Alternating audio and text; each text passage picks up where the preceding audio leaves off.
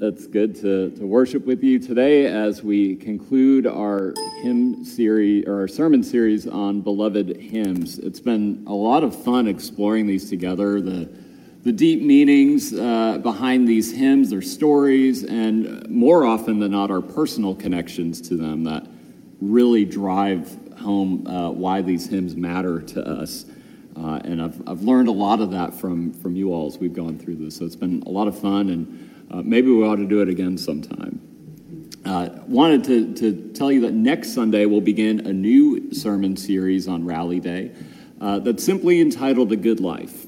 And what we'll be doing is looking to the wisdom literature of the Hebrew Bible uh, to uh, get some, glean some, some wisdom about what a good life might look like. Uh, and so I'm, I'm excited to, to dive into that with you all and think about that together. Uh, but today we get to conclude the hymn series, and I thought of no better way to do that than to finish with a double header, uh, looking at two beloved hymns Great is thy faithfulness, and how great thou art. Now, at first glance, you might have thought that I had this meticulously planned out, but I have to admit to you it was kind of an accident. See, when we put this, this uh, series together, the staff and I and our worship uh, leaders uh, put together a list of 50 some hymns that was sent out to you all to as a survey to rank which ones you'd like to see included, and also included an area for putting another hymn that wasn't on the list. Uh, I have to admit, How Great Thou Art, for some reason, did not find its way on our list in the survey. Yet, a good half dozen or more of you listed that in the other hymn section. So it, it kind of snuck its way in along with Great is Thy Faithfulness. Uh, and at first glance, that these two have very similar themes in as hymns. They both praise God's greatness, but when uh, we dig into them a little deeper, we'll see that while their theme is similar, their style and the way they go about praising God's uh, greatness and power and strength uh, are a little different.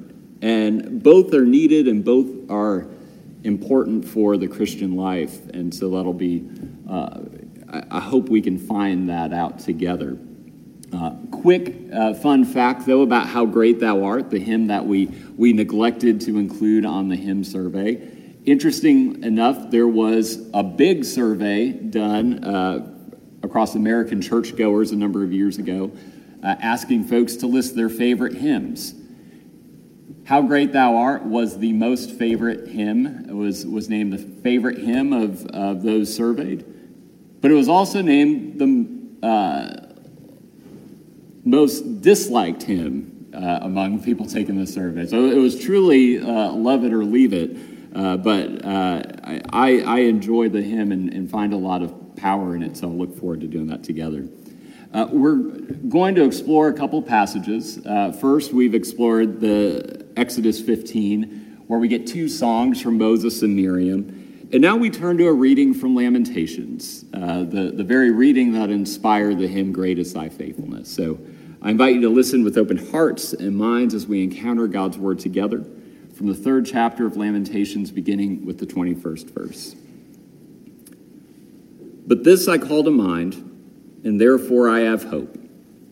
The steadfast love of the Lord never ceases, his mercies never come to an end.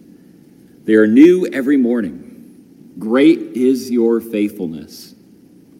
The Lord is my portion, says my soul, therefore I will hope in him. The Lord is good to those who wait for him, to the soul that seeks him. It is good that one should wait quietly for the salvation of the Lord. This is the word of the Lord, and thanks be to God. The story of, O Lord my God, that we know better as How Great Thou Art, begins in Sweden uh, written originally by an editor named Carl Boberg, who is moved by the wonder and beauty of creation that's expressed in Psalm 8. And so he wrote a text that he entitled, O Great God, in 1885. After a few years, it was put to music, and uh, also into very popular German and Russian translations of the text. A British minister uh, from the Methodist tradition named Stuart Hine encountered the Russian version of the song while he was a missionary in the Ukraine. And he translated the first stanza into English and added a couple more of his own, uh, and using it often in his preaching campaigns during World War II. But the hymn as we know it truly became popular and beloved uh, among uh, Americans in the decades that followed during the Billy Graham Crusade revival events. Now, as I shared, much of this hymn is a reflection of God's wonder and majesty in creation. That's seen in Psalm 8. When I, in awesome wonder, consider all the works thy hands have made. But there's another connection our hymnal companion makes that I think is particularly helpful, especially when we relate it to our other hymn today. In terms of style, How Great Thou Art lives comfortably in what the writers of this companion call the ecstatic style of praise. Case in point here is the very well known line uh, from the hymn that leads us into the refrain that says, then sings my soul. It's an expression of spontaneous joy. Our very souls have to sing out in the name of God's greatness. While I love the themes of creation, I think it's this ecstatic, this spontaneous feeling of joy that makes this hymn truly beloved for us. And while the theme of praising God's greatness is the same, it is worth noting how our other focus hymn crafts its praise. Great is Thy Faithfulness was written by uh, Thomas Chisholm around 1923, and he wrote it originally as a reflection on our second lesson from Lamentations. The steadfast love of the Lord never ceases, his mercies never come to an end. They are new every morning. Great is your faithfulness. There are other scriptural references in the hymn, but at the root of it, as expressed in the refrain, is this text from Lamentations Great is thy faithfulness. Morning by morning, new mercies I see. All I have needed, thy hand hath provided. Great is thy faithfulness, Lord, unto me. When one experiences these hymns and this one in particular, it's, it strikes such a stark difference with our first. Yet the primary theme at work is the same the greatness of God.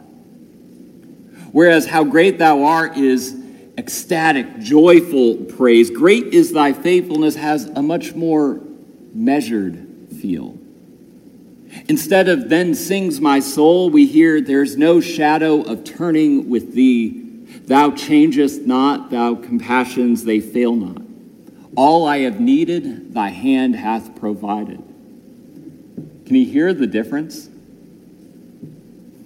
To be honest, I didn't until I really dug into these this week.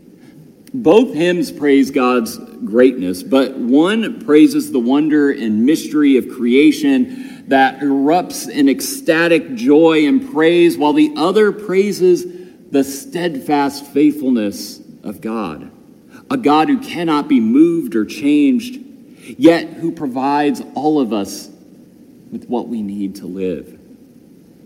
The style is informed by what it's saying about the greatness of God. The feeling of the song matches its theology.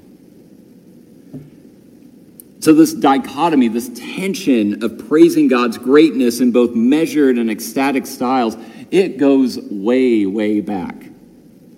Our first reading gives us a glimpse of this. God has just delivered Israel from the hand of Pharaoh, spreading the Red Sea, allowing the Israelites to cross through unharmed, keeping the, the, the Egyptians from, from getting them. What follows upon this experience of Israel's newfound freedom are two songs. Moses leads the first one.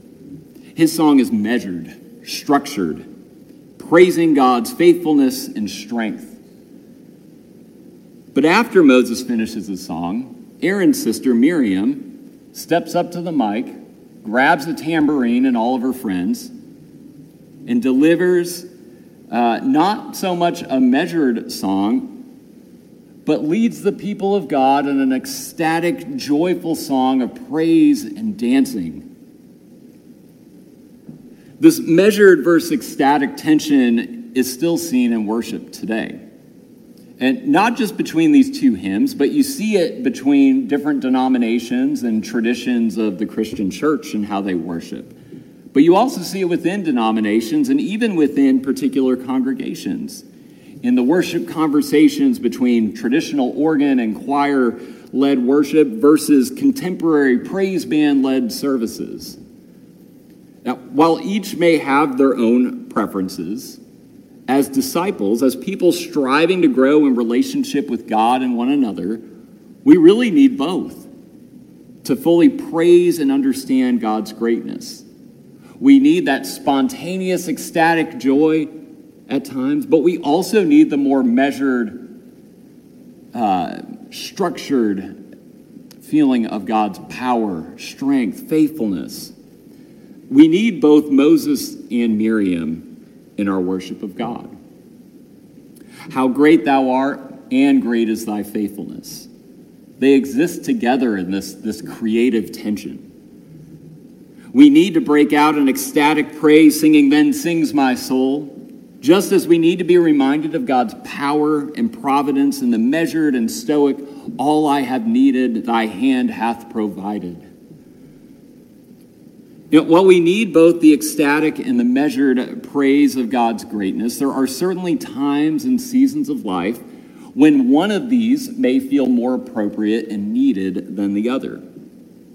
Now, while I love and appreciate both, it feels that right now, in this uncertain, chaotic time, the immovable, all providing nature of God and great is thy faithfulness seems particularly needed right now, doesn't it? As I said, this hymn was written as a reflection on a text from Lamentations. As its name implies, Lamentations was written for a very difficult time. It laments the destruction of Jerusalem and the exile that followed. You can imagine these folks had felt like they had the rug pulled out from beneath them. Yet at this moment, the author is still praising God's greatness, God's faithfulness, praising a God that provides them what they need. But you know, I think it's more than that. The author, in the midst of their lament, finds comfort in God's mercy, saying, But this I call to mind, and therefore I have hope.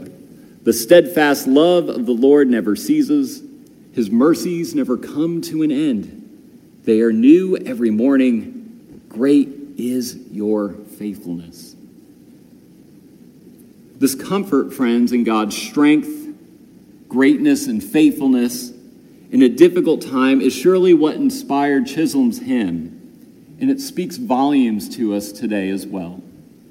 As is no surprise or secret, friends, we are living in an uncertain, chaotic, difficult moment. We're still in the middle of a pandemic that has upended our lives for the better part of 18 months. We're facing variants, we're facing divisions in our communities and around the globe. As we near the 20th anniversary of 9 11 next week, our hearts have been troubled by what we are seeing unfold in Afghanistan. All the while, we're still uh, in the midst of hurricanes, floods, wildfires. We could go on and on.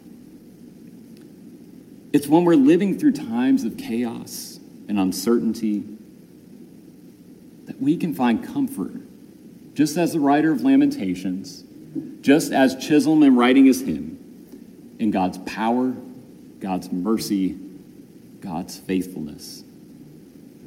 When we're in such a turbulent time, this hymn is a needed reminder of who God is for us, even and especially when life feels bleak. All I have needed, thy hand hath provided. So, friends, really, we have two hymns. Both praise God's greatness. One does so in ecstatic joy, one does so in a much more measured, structured feel. The table, friends, gathering at our Lord's table for communion is where we see these, both of these styles of joy really come together. Whether we're singing out in ecstatic joy or being reminded of God's faithfulness and mercy, they both happen when we gather here. Because when we gather here, we say that this is a foretaste of the, of the meal that we'll receive in God's kingdom. We're gathered with people from east and west, from north and south, all together at the table where our Lord sits as the host.